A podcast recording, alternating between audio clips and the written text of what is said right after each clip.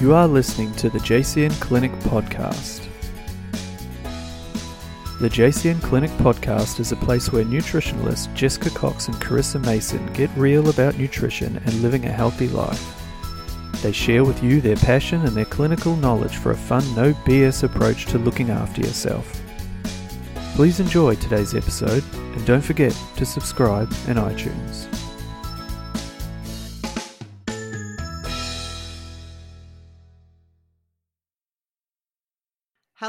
Welcome to the JCN Clinic podcast show. I'm Jessica and today I'm joined by Christine Smith from JCN Clinic. Welcome, Christine. Hello, thank you for having me.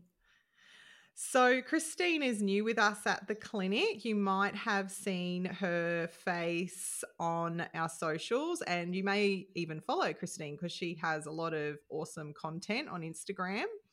And really excited today to dive into talking about chronic fatigue with Christine. Um, like if you've listened to the episode with Eloise we did recently, um, I said at the start, Eloise and I hadn't had a major chat about that conversation. And I think likewise with this, with you, Christine, we haven't chatted about your own experience with chronic fatigue or with fatigue in great detail. So I have just natural human curiosity and practitioner curiosity as we dive into this topic. So I think it'll be really exciting for people to hear what you've got to share in regard to chronic fatigue, but also, yeah, your own story that you bring to the table. So it's going to be a good one. I'm excited. Before we dive into the topic, do you want to just tell our listeners a little bit about you as far as how long you've been practicing as a nutritionist and a little bit about your passion areas as a nutritionist? Yeah, so I've actually been in the nutrition industry or the nutrition world for probably close to 10 years now. Um, but as a clinical nutritionist, I'm relatively new to practice. I've been in practice for just over two years now.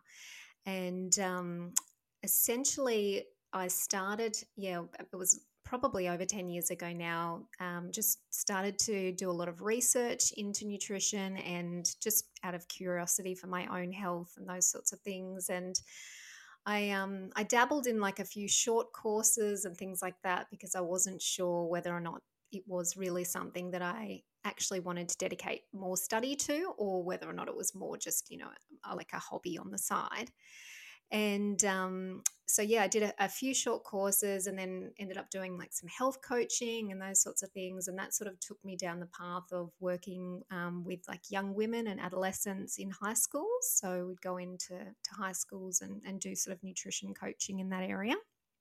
And um, and then eventually i just felt like it was it wasn't as in depth as what i'd really like to um, to to know for myself and then yeah create a career out of it so finally I, I, bit the bullet and then ended up doing the um, the bachelor's degree, which as a mature age student did take some time. Um, but yes, eventually got through it all, and yeah, and now have been practicing. Um, but in terms of what I like to to work with in clinic, um, very much focused in the the gut health side of things. So specifically with SIBO is probably one of the main areas that I really like to focus on um, but just general digestive complaints that you know a lot of us see, particularly at the JCN clinic. Um, and then I've also got experience in weight management, um, with both with weight loss and also with weight gain as well, helping individuals that do want to, to gain weight. Um, and then I guess my other area of focus that we will be touching on today is chronic fatigue syndrome. So, um, having had experienced that myself, which we I'm sure we'll get into. Um, it is yeah, it's an area that I I really find really interesting, and sort of understanding at it understanding it from each individual case because it can differ so significantly. Um, and then yeah, also working with it sort of as a as a line of treatment and, and helping clients to to get some support in that area. Yeah, that's that's interesting. Even with you saying being in practice for use the word only with two years, but I think what you just showed there is how much experience you brought to the table before even going into practice, which I think is really valuable.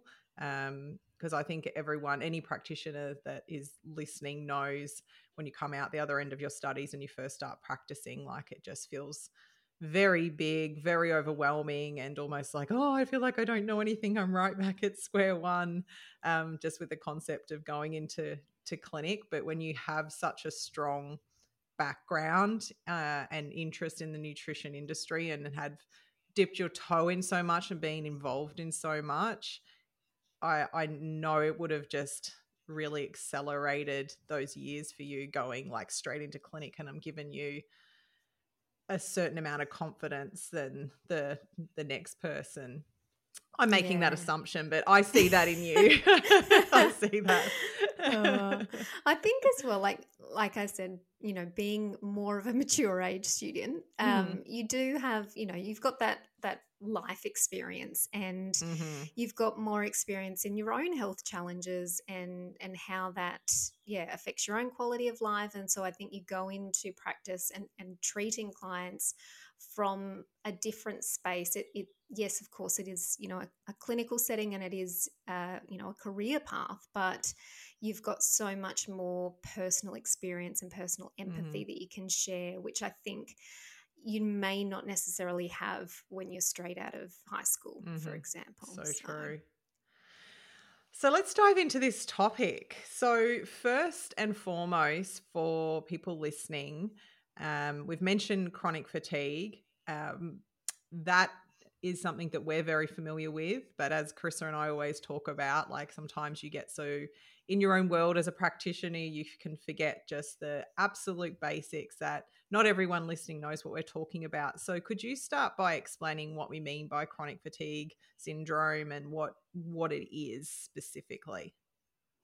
Yeah, I find it it's quite interesting because it is um, I guess it's a little bit hard to define being a mm. syndrome like other syndromes. It's basically a collection of symptoms. So um, you might have heard, say, for example, of polycystic ovarian syndrome. It's sort of in that same realm where it is recognized, but there's not so much a clear pathological disease pattern going on that you know you might be able to um, i guess diagnose for lack of a better term so i suppose when we're looking at the actual syndrome, it's more about what symptoms are presenting. Um, I do know that they've come a little bit further in sort of the medical conventional world in terms of recognizing it. Um, and you might have also heard of um, myalgic encephalitis. So that's basically another term that they use to, to refer to chronic fatigue syndrome.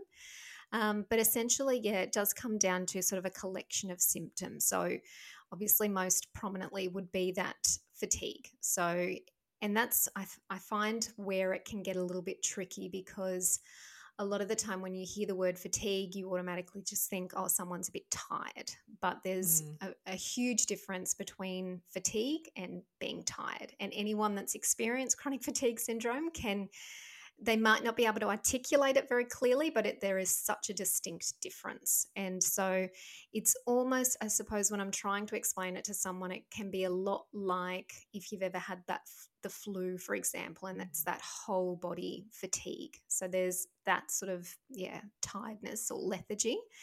Um, and then it can be things like post exertional malaise. So whether or not you've um, you know and it really does vary from individual to individual but you know you might get up and try and do some work and then you're exhausted afterwards. Or for, for another person it might be you want to go and do a workout and you're exhausted afterwards. So there's that that fatigue malaise element um, and then it can be things like insomnia, you've got um, loss of appetite, so looking at sort of more those gastrointestinal side, side effects. Um, you can also have a significant impact on mental health, so depression, anxiety can be present as well. Um, and then also similar to like fibromyalgia, we can be looking at sort of like the muscle and joint pain. Um, and then you've got issues such as like light sensitivity, brain fog, um, and and really that how do you articulate that sort of you can't yeah, you can't articulate what you're wanting to say. It's confusion, memory issues, those sorts of side of things. So mm.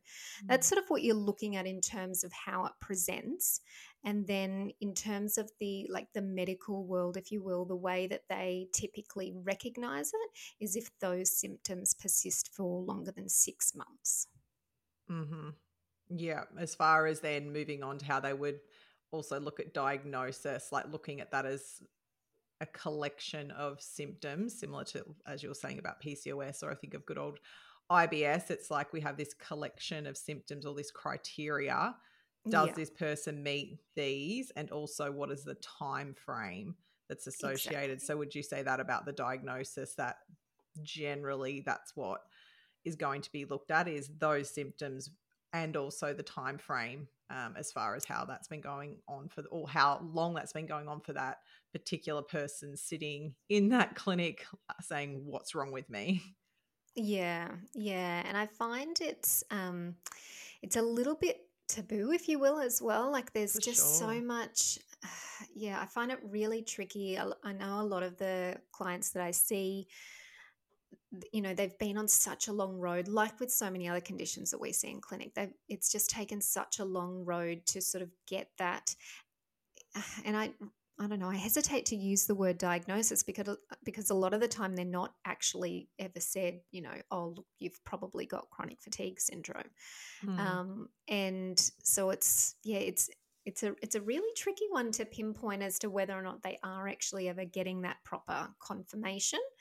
Mm. And um, and I think what does make it tricky is because it can differ so much depending on each individual as well. It's it's tricky to um, yeah to really get a handle on what is actually going on, particularly when we're looking at it from sort of a medical or conventional background. Absolutely, and even as you just outlined, like there's such a diverse array of potential symptoms that are going on with the chronic fatigue uh, framework, I guess. Um, you know, looking at everything from the fatigue level itself through to you mentioned about muscle aches and pains and then there's things like brain fog and memory issues through to digestive um, ailments like we're talking about a very wide span um, of symptoms and i mean we'll probably get into this but just even thinking about how many of those may be going on or whether it's just one or two for a person and then we're looking at someone uh, as a you know verted commas diagnostic tool wanting to put a time frame on that. It's also like well how long do you have to potentially suffer along with these symptoms before you're told oh well it must be chronic fatigue syndrome and then again as we'll probably get into what does that even mean? Like as far as like with IBS it's like oh you've got IBS like here's here's our suggestions of how you go off and manage that um, goodbye. Like same with something like chronic fatigue. Oh you've got chronic fatigue. Great we've classified that. You're welcome. Off you go out into the world to manage that. Which yes. um which i'm sure again we'll get into as far as how that can be quite problematic Yes, most definitely. so, what about like uh, we've talked a bit about signs and symptoms? Um, I'd like to dive into that a little bit more if there's anything we've missed, but I'm curious at this point about yourself if you're happy to talk about it. Like when we talk about these types of signs that start to happen and that diagnostic process, like was that something that did you actually go through that? Like, did you go through being told you have chronic fatigue, or was it more something that being interested in your health and working with your own health that you kind of put two and two together? Because I, yeah, as I said at the start, I actually don't know.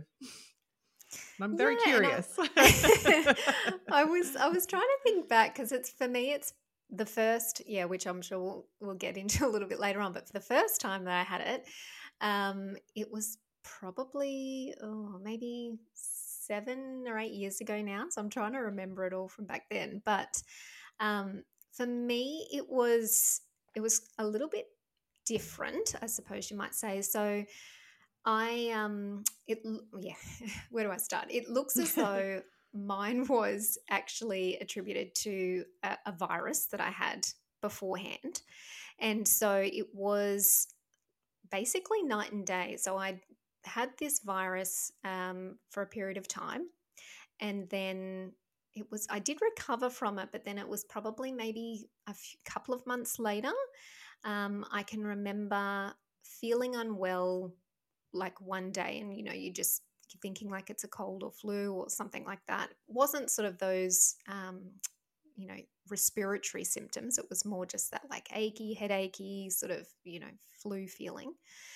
And um, and then it just never went away and it just progressively got worse and but it was honestly like night and day one day i was completely fine even though i'd had this virus before the next you know i'd in, in inverted commas i'd healed from that mm. and mm-hmm. then yeah woke up this one day and basically couldn't get out of bed and that went on for I would say, I think it was close to six months um, that it was just this what on earth is going on. Mm. And I think for probably a lot of people, because in the initial stages, you're not you know you're not aware of chronic fatigue syndrome you're not thinking mm-hmm. on that first day that first week or even that first month what's going on it's just like oh gosh this sickness is taking a long time to get mm-hmm. over or so mm-hmm. forth but then as those you know those weeks rolled around the months rolled around you know you'd go to your doctor and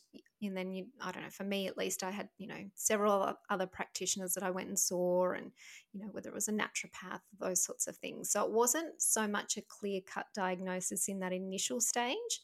Um, it probably was i guess yeah discussed probably maybe three or four months in um, and that's when I started to do a lot of my own research and really, yeah, went down a bit of a rabbit hole as to what on earth this could be, and um, and then it was just really focusing, I suppose, on that that healing process. But even looking back in that initial stages, I don't know that I ever actually would have said in that first, you know, few months that this is what I have, if that mm. makes sense.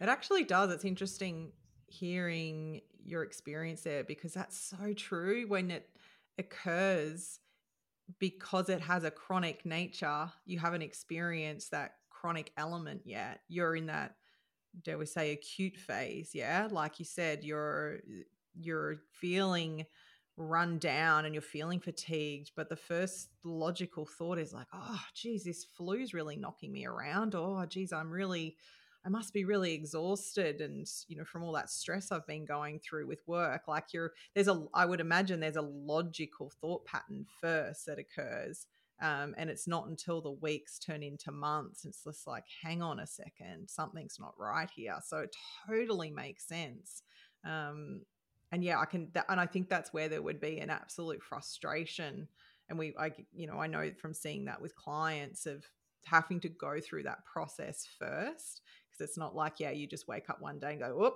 oh i think this might be chronic fatigue i better take myself up and see someone that knows how to deal with this exactly yeah and I yeah. like you know when we speak about you know IBS for example or um, other yeah, syndromes, it's it can be a similar process because mm-hmm. sometimes, mm-hmm. say for example with IBS, they might have a, gout, a bout of gastro, for example, which might mm. be that trigger for their IBS. So, and in those initial stages, they might be thinking, oh, this, you know, this gastro's just really knocked me around. And then it's, you mm-hmm. know, not until months, years later, they start to think, this isn't, this isn't just the, you know, the remnants of gastro anymore. Yeah. So, yeah. Yeah. So true. Um, yeah. I would say that it's very much, as much as it is a, you know, a physical condition, the mental yeah, the mental health effects of it, I would say, are equal to the physical side mm, effects. That makes sense. For sure. Yeah, it makes absolute sense. I actually remember when I first started practicing, having in the first year, um, I would say my first ever challenging client, which I look back on now. I know why I was just thinking about her before. It's kind of strange to bring it up now. Maybe it was um, serendipity that I was thinking about it because it wasn't to do with this topic. Um, I just remember being like, wow, this is like full on. There's so much going on here with that client. And she was a, yeah, she was a chronic fatigue client. But what I do remember was the emotional, mental, um, I would say battle, but also fatigue in its own right. That yeah, she brought into those consultations, and as a as a new practitioner, I would say that was what I found the most confronting and probably the most challenging to work with. And she taught me a lot um, straight up about not only what's physically going on with the body, but also like how do we work with this from an emotional and mental capacity and then also how does your at the client how does their emotional mental capacity and experience of this as a condition if you will then have a knock-on effect onto their healing or ability to help themselves heal and yeah it's kind of fascinating as far as like how it can become like a either a negative feedback loop or if it's in the right way a positive feedback loop yeah yeah Mm. it's just i feel like it's one of those things it's so multi-layered and and it's like i said the the mental health capacity it's it's sort of like that's you know one side of it if you look at it from you know even just a, a biochemical level in terms of the effect that it's actually having on the brain and the neuro- neurotransmitters and um, all of that sort of mental functioning but then Mhm. it's also confound like compounded sorry with the fact that they're dealing with all of these side of uh, symptoms sorry then there's that you know that mental health aspect of this i'm i'm dealing with this you know condition sort of thing. So it's kind of twofold. They're they're having the yeah the physiological effects as well as that emotional mental Mhm. load. For sure. So let's talk a bit about the causes um, and potential triggers. I know you touched on that a little bit um, a moment ago and even again i'm sure with now hindsight looking at your own experience there that and as a practitioner definitely the ability to unpack that and look back and go okay now i can see this equaled this and this and ah okay this is how this potentially happened. But of course that isn't the same story for every person. So yeah can you speak a little bit about these potential causes um, or trigger events and and of course the diversity of that Yeah.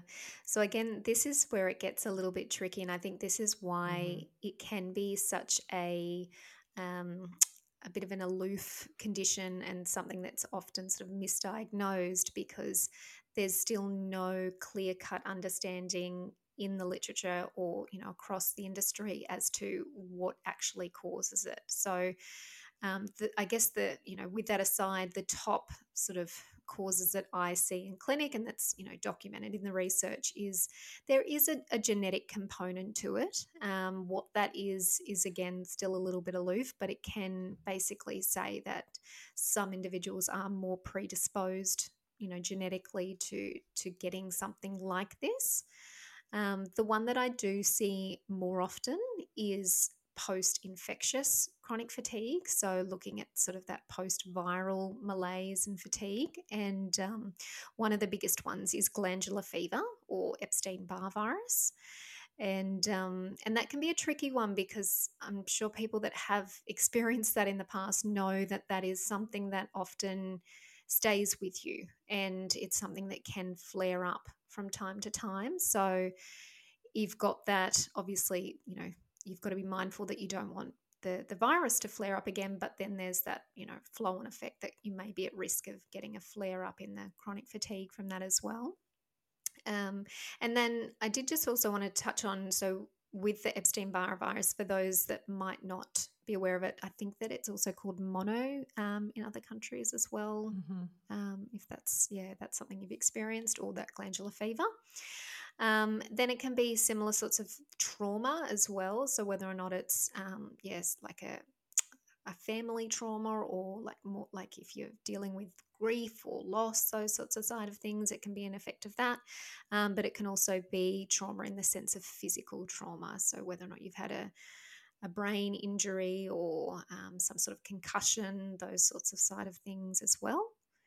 Um, and then also looking more sort of at that biochemical level, it's that um, nutrient deficiencies, which obviously can cause, um, you know, an array of symptoms.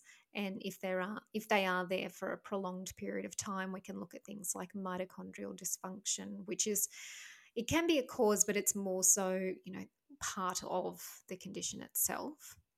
Um, and then this one's a little bit a little bit interesting, and I wasn't sure whether or not to touch on it as well. But there's also, in my opinion, and, and I guess in, from my personal experience as well as what I have seen with clients, is more of that um, metaphysical experience or esoteric experience, if you will. So, um, you know, whether or not you are experiencing challenges in your life and it's sort of like that burnout for a lack of term lack of a better word and and whether or not it's um yeah like a, a redirection if you will. Mm. that's something that i've seen yeah both personally and also with clients as well. It's sort of that not so much like a midlife crisis but it can be that what am i doing here? I need to reassess. So yeah, interesting. As in, like a knock-on effect of that that that as a stressor, um, or more on a deeper level of like the body creating a space that actually stops you in your tracks and forces you to stop and to reassess. Yeah, I think twofold. I think the stress yeah. element um, is yeah that that would be like the top if I had to put you know a, if I had to prioritize them, stress and that that HPA axis dysfunction would be certainly the the leading cause in my experience. Mm. Um, but then, like you say, more from that sort of deeper level and you know i'm i'm very well aware that this is a nutrition related podcast no no so it's, yeah no I, I love it i love it go into it too much but yeah it's it's just that um i guess the body, the universe, whatever you want to, right. whatever you want no, to call it. For sure. Yeah. Yeah. Yeah. That, I was um, speaking to Carissa earlier today about something in relation to this, which with time I'm sure she'll share. But um, yeah, she would agree with you. I think hundred percent. but it's yeah. yeah, I think you you see that on many levels as a practitioner where there's sometimes a bigger question as to the why. But I, I must 100% agree as far as what you physically see in clinic, as far as the impact of chronic stress for like years on end. Um, and that's that is something that we'll say we'll talk about in a little bit as far as um, potential testing options. And I know over the years I've seen signs of potentially going that way where there's already so many signs in how someone is feeling and you can see with testing it's like or if you keep pushing and you keep pushing this is going into a potentially dangerous place um, and then yeah post viral which I, I know sometimes gets thrown around like as far as post viral fatigue um, i feel like they're so like layered on top of each other when it comes to chronic fatigue and post viral fatigue like very much one and the other. Like I I do see a lot of that. And then yeah, obviously obviously even the I would say the gut to a point as well as far as what we would see clinically as far as how someone's fatigue levels can be so profound and so great and experienced because like if you were looking at even you know the the criteria diagnostic we'll call it diagnostic, but if you're looking at that syndrome classification, you could look at some clients with ongoing chronic gut issues and they'd be like tick tick tick you know from joint the joint pain and the aches to obviously the debilitating fatigue itself and the lack of concentration and the yeah it, it's quite profound how you can see that impact from a gut level which plays into a lot of what you've said too even from a nutrient deficiency component. When you were talking about even mitochondrial function, I was thinking of that, you know, as far as like just basic, very, very important nutrition that we need on a day to day basis to function effectively and neurotransmitter function if we've got like so much chronic inflammation in the gut. Um, and yeah, yeah, that's that's just like clinically something that I know that we see a lot and often a another layer embedded in something like stress or something like um, post viral fatigue. Yeah, well, I think that's where a lot of it comes down to sort of that multi layered aspect to it as Mm. well. Because, say, for example, somebody will come in and they've got, you know, that that chronic stress um, or they're they're on that cusp of burnout it's not you know it's very rare that you'll see somebody that's coming in and they've you know they've got that that burnout that chronic you know stress picture going on but you know their gut health is wonderful they're they're eating beautifully their digestion's Mm. perfect um, every other th- aspect of their life is just wonderful Mm. you know it's it's that's never the case it's obviously that okay so they're coming in they're stressed um, you know they're on that, that cusp of burnout so what does that actually mean for them that probably means that maybe they're skipping breakfast okay so what does that mean oh well that means that then maybe they've got elevated cortisol first thing in the morning or um, they are just generally lacking in energy in terms of the calories that they're eating. And then the flow on effect of that is we're looking at nutrient deficiencies. And it's just this cascade because then that leads into poor sleep quality. And it's just, you know, this this gradual descent into what yeah, what we can see is chronic fatigue. So Mhm. whilst there is, you know, the the like those genetic predisposition predisposition predispositions and then there's also you know those viruses that can trigger i think that they are yeah i do see them but the the leading one is that stress that we see that chronic Mm. stress but then it's it's really you know it's not just the stress that's this caused this it's what stress has then caused and then that flow on effect from there hmm Yeah, absolutely. Yeah. Yeah. Very, very multi layered, which is interesting in regard to then thinking about it from a treatment point of view. Um, I think already that highlights the complexities, particularly of how we would look at treatment. But what about even from a medical or conventional model? Um, what are those treatment options tend to look like? And was that even something yourself that you dabbled in before going into the nutritional um, options or naturopathic options? Well, when yeah, from from my experience, when it sort of all happened, there wasn't really, you know, and this was still only what seven or eight years ago. There really wasn't as much recognition, and um, there wasn't much that the doctors could really offer me back then. It's only since probably in the last couple of years since I've really delved into it from more of a clinical space that I feel like we've come a long way. And I, I guess maybe I also know the right questions to ask and how to actually communicate with doctors and specialists and those sorts of things to really get more of an understanding around A, the testing options, and then B, also the treatment options. So looking back, there wasn't really a whole lot in terms of testing I had done. Like, I'm sure I probably just had your standard blood tests just to rule out anything sinister. Um, I do recall like they can do brain scans, so things like MR, MRIs, um, and then just, yeah, general blood tests and those sorts of things. I know that um, I guess they're a little bit more across it these days in terms of the triggers of fatigue in itself. So they might send you for testing for your iron studies. They might look at, um, you know, testing for thyroid conditions and those sorts of things. And and if you've got a really comprehensive GP, they, you know, they'll look a bit deeper, and then they might also send you off to like an endocrinologist, for example, and look at Mm. more significant things like potentially Addison's disease and, and those sorts of things. So I think that side of things has certainly come a long way in terms of how they would start to investigate. Um, from a medical perspective at the moment, and you know, like I said, I'm having not, you know, needed to to go down that path that recently. I'm sure it has changed significantly, but um, in terms of treatment, I know that at the time, and even to this day, a lot of the ways that they do actually treat is through antidepressants, um, which is yeah, it's it's really unfortunate, and um, agreed. I think this it's yeah it's probably again multi-layered.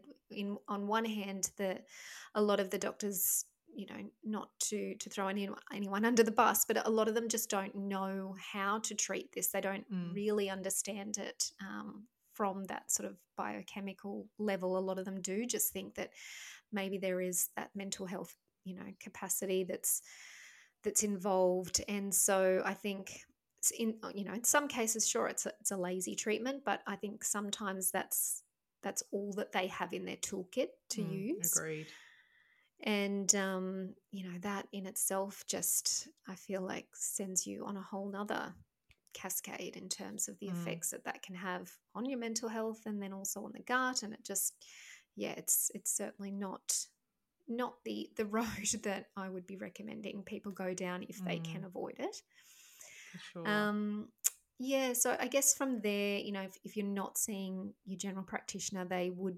typically refer you to an endocrinologist in my experience and what and what I've seen in clinic um, because they can look at sort of that hormone element when we're thinking about things like cortisol or how the adrenals might be functioning and those sorts of um, areas. I would say that that would be sort of their key focus. Um, and then on the flip side of that, from more of a functional, you know, integrated perspective, in terms of testing, um, I feel like we've got you know a huge advantage in this in this realm, and this is where you know since being in practice and, and even just during my studies i was like wow if if i knew what i knew what i know now back then i just yeah i think life would have taken a very different path. But um yeah i guess functionally i'd be looking at things like most certainly um, st- stool testing for one. So, having a look at what's actually going on with the gut, um, because there's just so much we can see now in terms of what markers are elevated, what inflammation pathways are going on, what detoxification pathways are compromised, those sorts of side of things.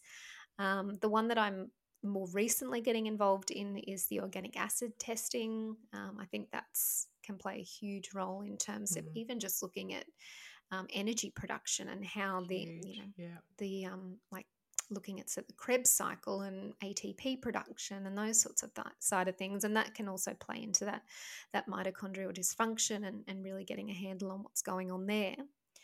Um, and then also looking at Dutch testing, so that dried urine hormone testing. So that can be another. I, I probably wouldn't be looking at it more from a say a sex hormone perspective. I'd be looking at it more from that cortisol picture. Mm-hmm. Um, so they're, I guess they're probably the three standouts, but they would come after I'd be looking at, you know, complete iron studies, complete thyroid panels, and I'm talking, you know, reverse T3, thyroid antibodies, those sorts of that side of things, not just looking at TSH. Um, and then also, obviously, just your key nutri- key nutrients. So B12, um, zinc status, iron, just making sure sort of all those foundational levels are covered as well. Mm. No, beautiful, beautiful.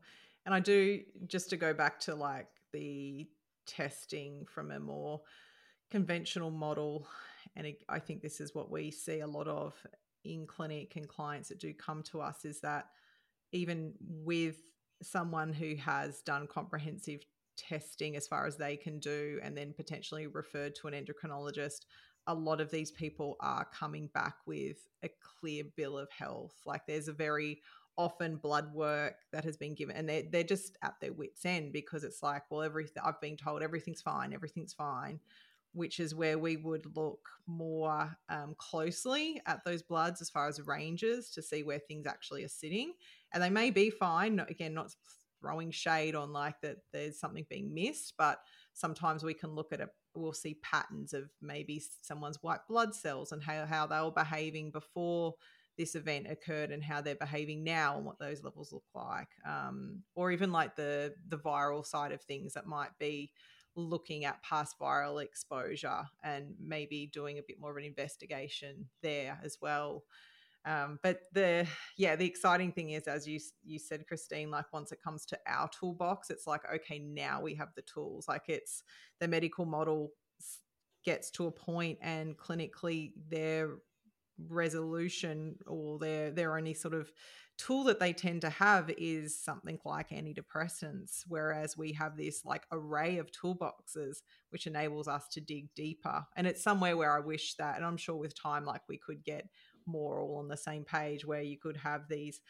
clients or these um, patients with their gp where the gp gets this point it's just like okay I'm, I've done everything, I've exhausted everything my end. It just definitely seems like chronic fatigue. Now it's time to handball you over to a clinical nutritionist or someone of the like that can do this. And I know it's getting better, but yeah, often we have people come to us who are at their wits' end and they're just like, there's apparently there's nothing wrong with me, but I can't get out of bed every day. Um, and the only other test that I just wanted to mention as well, and I definitely don't want to go on a rabbit hole on it, but um, with you mentioned the OAT and so forth, is sometimes with these types of fatigue presentations, there can be issues with mold. Um, and it's not common, but um, probably something that is a little bit more on the rise, um, particularly around Brisbane with a lot of the floodings and so forth.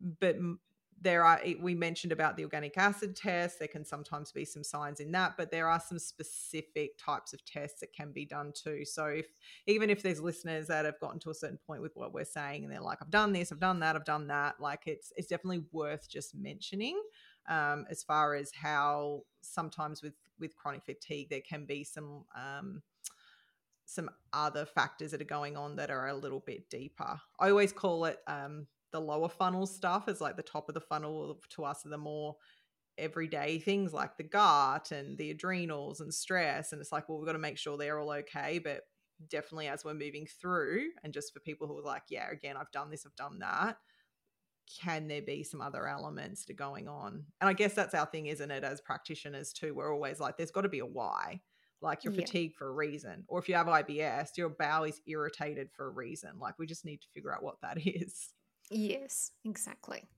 Yeah. So yeah.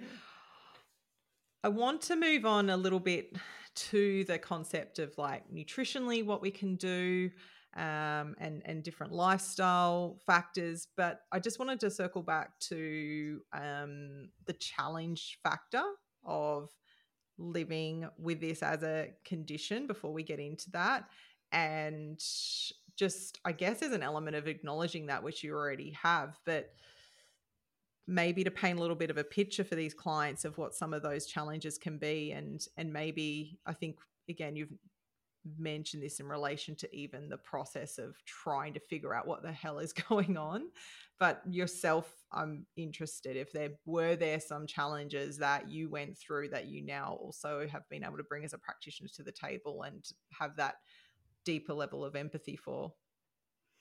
Yeah, definitely. I think, and as we have touched on it earlier today, I think probably the leading challenge, at least in my experience, was really that initial shock, um, trying to to understand what on earth is going on, and um, and to really, I guess, come to terms with that as well. And a lot of that, um, yeah, there's, there's it's a huge load in terms of you know that psychological aspect you're almost going through a bit of a grief in terms of what your life once was and for mm-hmm. many people like myself it's you know one day you're fine the next day it's like your whole world's changed in terms of your capability to work to earn an income to socialize spend time with friends and family to to basically do anything that you'd once done. You know, a lot of that overnight can change very quickly. And so that that mental side of things, I think, is probably one of the biggest challenges. Um, and then, I guess, hand in hand with that is the the effects that that can have on your family and your friendships and your work as well. So if we're looking mm. at you know your, your ability to work, um, so obviously a lot of the time for myself included, I wasn't able to to work, and so there's that added financial strain and having to to rely on potentially family members to yeah to support you through that time, um, and and then you know if you're looking at somebody that's potentially got children, then, then they've got that added pressure that they're they're a provider and they're not able to provide for others um, is a huge you know burden to carry.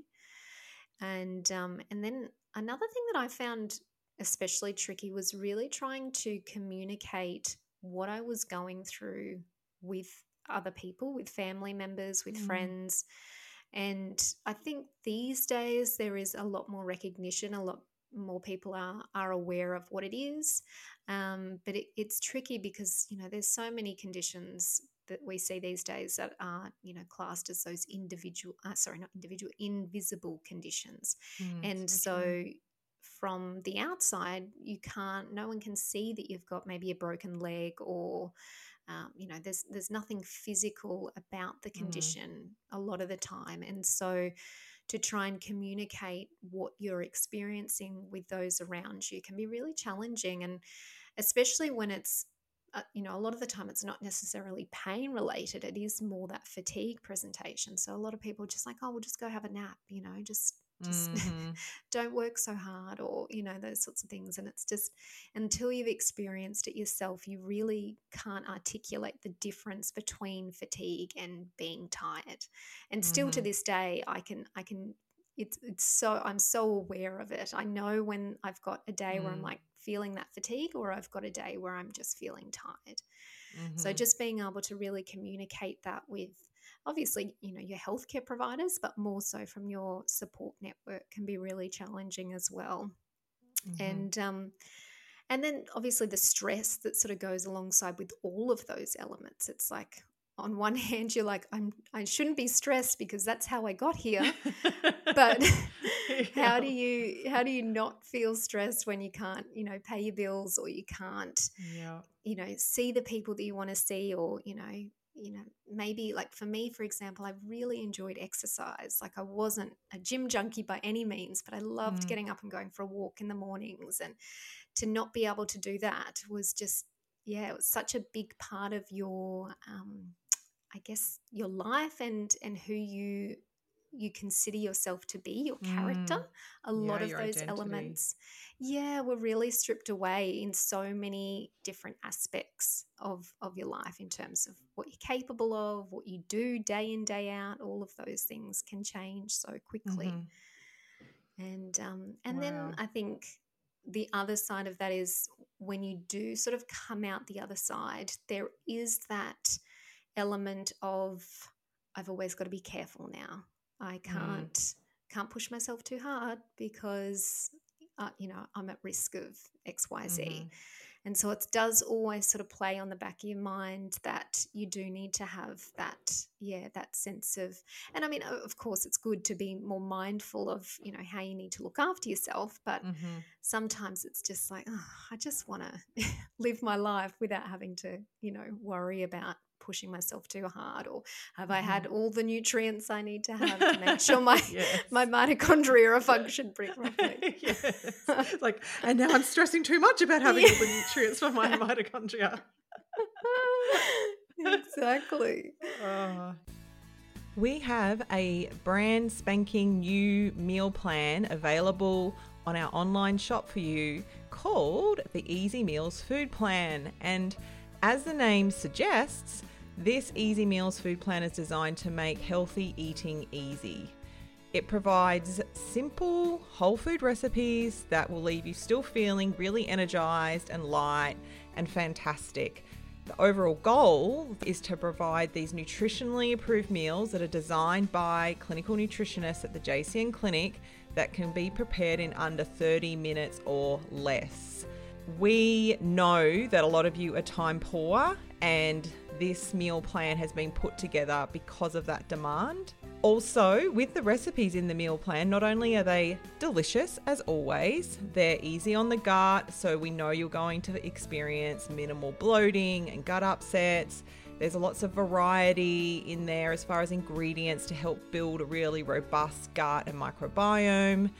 There is step by step guides for recipes, minimal fuss, lots of easy recipes all of them have gluten free and dairy free modifications if needed. And something we haven't done before is we have also added for you a weekly shopping list that will help you get organized and prepared to make the meals throughout the week even more simple to throw together.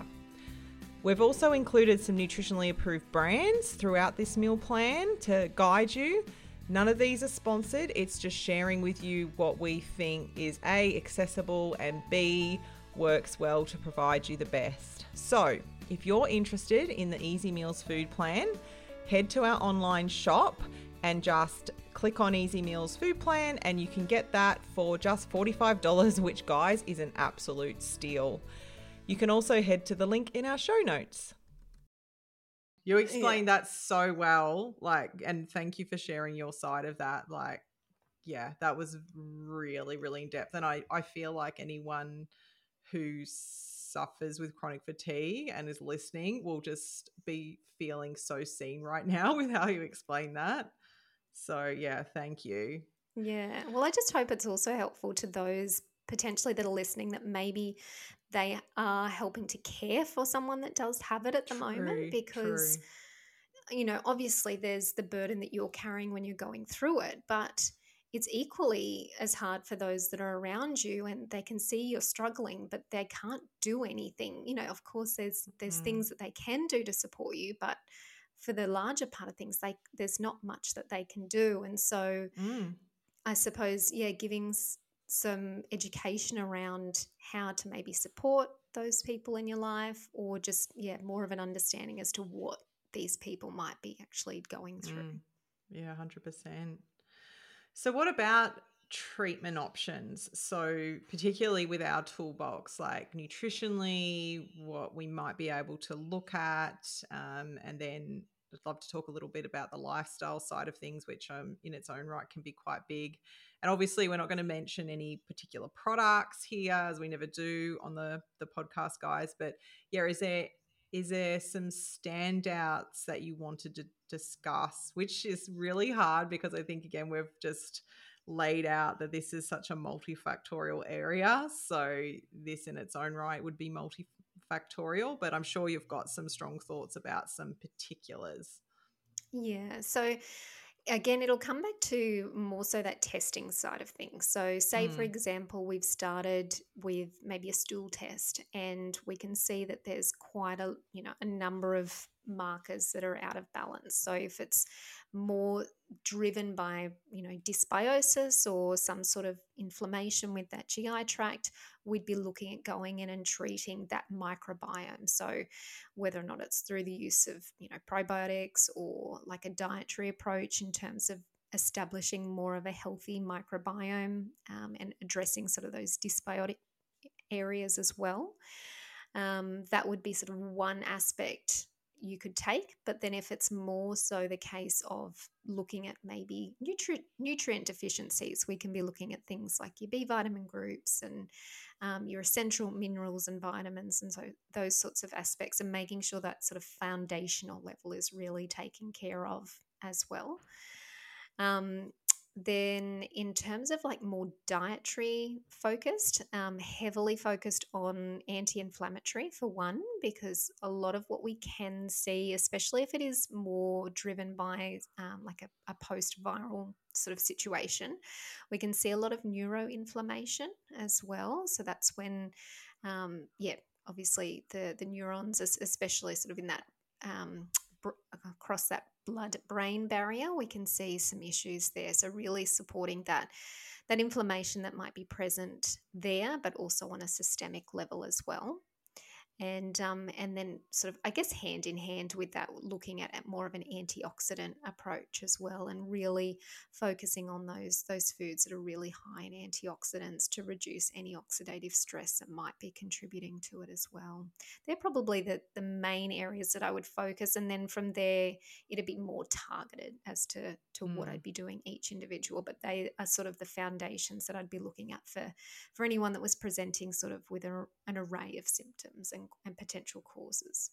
For sure. Yeah. And I think you just, uh, yeah, you highlighted even with that, it's, it is quite diverse. It is going to p- depend on where the actual driver is coming from. And where in a case like this, in most, I would say most circumstances, uh, some type of functional testing is going to be needed like it it will just be such a necessity um, to to get some clear markers as to which direction to go.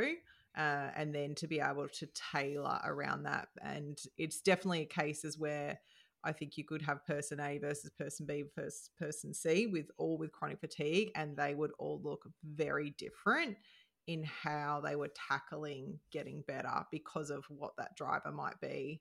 Um, so it's yeah, it, it's an interesting one, and I think from our perspective, again, the exciting thing is there is just so much that we can do. Like, you know, okay, yep, this is driven by the gut. We've got all of these things we can do. This is driven by uh, um, HPA dysfunction. Like, oh, wow, great. We've got all of these tools and this is what we can do. Or there's a massive viral element here. So, you know, or we've got these layered effects. We just, we do have a lot we can bring to the table. Um, and yeah, for someone who has only been up to a point given maybe antidepressants as their only option. Um, that is really, really exciting. But then there's the whole lifestyle side as well. Um, and again, I'm sure even yourself and management of this in both cases, there would have been things that would have been important for yourself. It would be interesting actually just to know with yourself nutritionally because you had a lot, I think, that you already knew, but I'm sure it helped you maybe hone in a little bit more in certain areas. But what you're even saying about your own experience and that more kind of um, kind of what did you call it? I want to say esoteric, but that sounds was that the word you used? I feel like that's well, really the wrong word to use. It sounds no, like I, it's really woo woo. I know. Well, I mean, it, it's yeah, it's hard to pinpoint. I suppose yeah, esoteric or metaphysical, whatever. Metaphysical. I like that yeah. better. Metaphysical layer, like that. That that component, I feel like really drives lifestyle changes. So I don't know whether that was something that you experienced. Yeah. Yeah, massively. And um, even from a nutritional point of view, like as much as I, uh, I'm sorry, I'll start again. I had experienced this prior to doing significant study in the nutrition world. So mm-hmm. I as much as I had an interest in, you know, health and nutrition, I had no idea the the impact that diet and and even lifestyle could really have on sort of my recovery, or even you know was it playing a role in terms of having the, the fatigue in the first place. So I think just sort of circling back a little bit is that that diet aspect it it actually can be a quite a challenging thing because you can imagine if someone's feeling especially fatigued and you know they've they've going through those challenges mentally as well often the last thing that they want to do is get up and prepare mm-hmm. a healthy meal three times a day so mm-hmm. it's a bit of a double-edged sword it's sort of like that's what they really need to be doing in terms of optimizing their diet but often that can be one of the, the first things to fall by the wayside not only from that fatigue perspective but then also from the potential impacts in the in the gi in, in the GI realm as well. So, whether or not it's um, like a loss of appetite or implications on their stomach acid and, and those sorts of side of things as well. So, yeah, so I think nutritionally it's it's obviously a key component, but I did just want to acknowledge that I can understand if you're listening to this and your diet's not on point at the moment. Um, I empathize with you, and um, I can mm. I can understand that how that can sort of play a role, if you will. Um, but yeah, in terms of lifestyle, for me, it was really focusing on a, a, a support network. So being able to rely on friends and family and and really getting sort of an understanding from them as to what was going on and a lot of the time this would vary in terms of you know who i was actually communicating with but not everyone really understood what i was going through but they did the best that they could if that made sense. So they you know they they were able to um yeah to support me in ways that that was manageable for them. And um and if you can really build up that that network in terms of friends and family and, and really try and communicate to the best of your ability what you're going through and what your needs are at that time. Um, and then further to that, also looking at your healthcare network. So this can be, you know, things from your GP to maybe a clinical nutritionist, a naturopath, um, but then it can also be other, you know, other therapies. So maybe you might get benefit from seeing an acupuncturist um, or a kinesiologist or you know, maybe massage therapy can be helpful if you're getting more of those, um, you know, muscle aches and joints and joint pains and those sorts of things. So, really building a good network around you can be really, really helpful, especially for that mental health picture and and really helping you get a grasp on on that side of things as well. And um, for me personally, I suppose hand in hand with that, I did do a lot of sort of mindfulness activities. So mm. things like meditation, breath work. Um, there's not a lot you can do when you're fatigued. So things like meditation. breath work. yeah. exactly. So yes, I um there was a lot of guided meditations that yeah that I used to do and um yeah breath work and those sorts of things and um, actually, there was another thing that um, at the time my GP um, was quite open minded. And so he'd done sort of a bit of work in that area as well. And he'd mentioned a, um, it was like a brain training course that they have available. I'm sure that uh, there's not Gupta. There's a few, no, it wasn't Gupta. No, it wasn't Gupta. I think no. um, think it might be D, DNRS, something like that. You'll have to have okay. a look at it. It's been a little while a since I looked. Yeah, so that was um, something that I went through as well, and it's it's I think more so focusing on that neuroinflammation and mm-hmm. building mm. different neural pathways and those sorts of, sort of side of things as well. Um, so that was really you know impressive wow. having that come through sort of the, the medical realm. Mm. Um, yeah, and then I guess from there it's more those foundational things. So looking at if you are able to do any form of exercise, even mm. if it mm. you know, a 2-minute walk outside in the sunshine and just obviously that the effects that that's going to have on your physical health, but that mental health and then you can look at you know your vitamin d from your sunlight exposure and those sorts of side of things so it, it the, the lifestyle factors will really vary depending on the mm. severity mm. of the fatigue so some people it's not as severe and they might be able to do a bit of light exercise and, and if that is the case you know looking at maybe some weight bearing exercise to um, to help you know focus on your your bone mass and your muscle mass and those sorts of things but for others, it can be a lot more severe. So, looking at things like just that gentle walk around the block, or even just sitting outside and yeah, getting some sunlight sunlight exposure can be really helpful as well.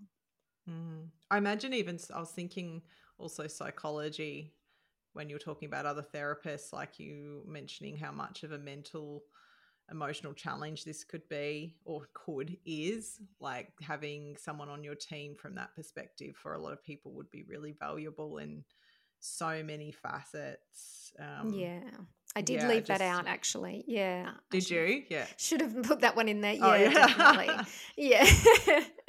yeah, that was that was a key factor as well. But it's it's tricky because I sometimes I, you know, I hesitate to mention all of these different things because I know that for a lot of people when they are going through this there is that you know that financial strain on things as oh, well absolutely and absolutely a lot of the time yeah it's you know when you think about oh i'd love to go and get acupuncture i'd love to go and do these sorts of things yeah. it's not always accessible um, yeah. but just bear in mind that you can speak to your gp and get things like your mental health care plan which can really help mm. to alleviate some of those costs as well so yeah and also as you said it's it's not not every one of these things is going to be for everyone depending on what that driver is as you're alluding to with exercise. So you know even though we're you're listing a lot of options here i think that's really valuable for people who are listening and and if they are experiencing chronic fatigue it might be just that that person that hears well i've done all those things but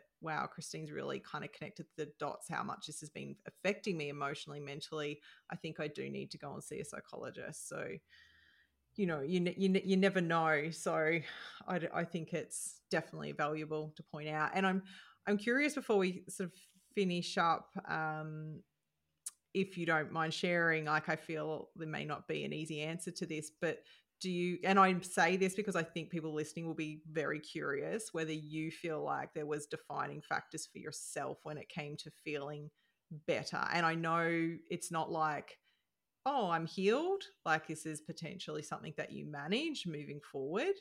Um, but did you feel like there were some key factors for you that helped you move out of being like chronically fatigued?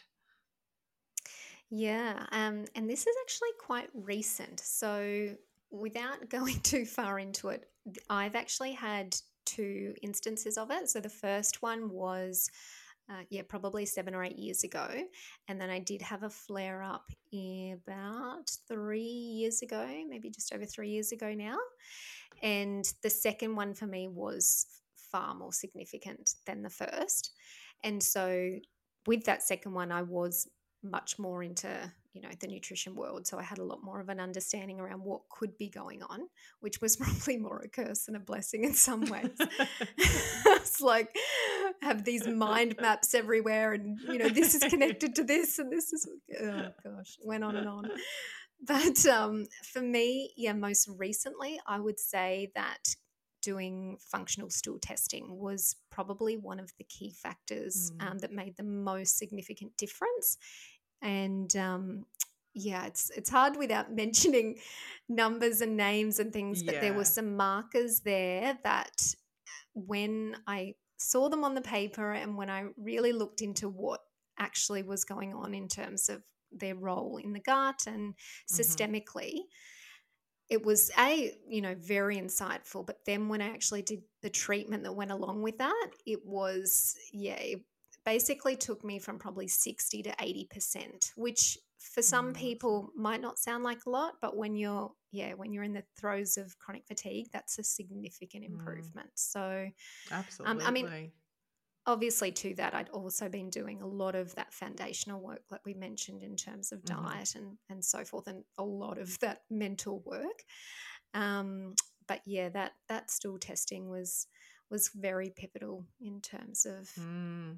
yeah getting no thanks for sharing because i just know people listening would be curious they'd just be like what did she do she sounds great what did she do and again everyone is different everyone's yes. circumstances will be different, which we've I hope got it gotten across. But yeah, just for curiosity's sake, that's for sure.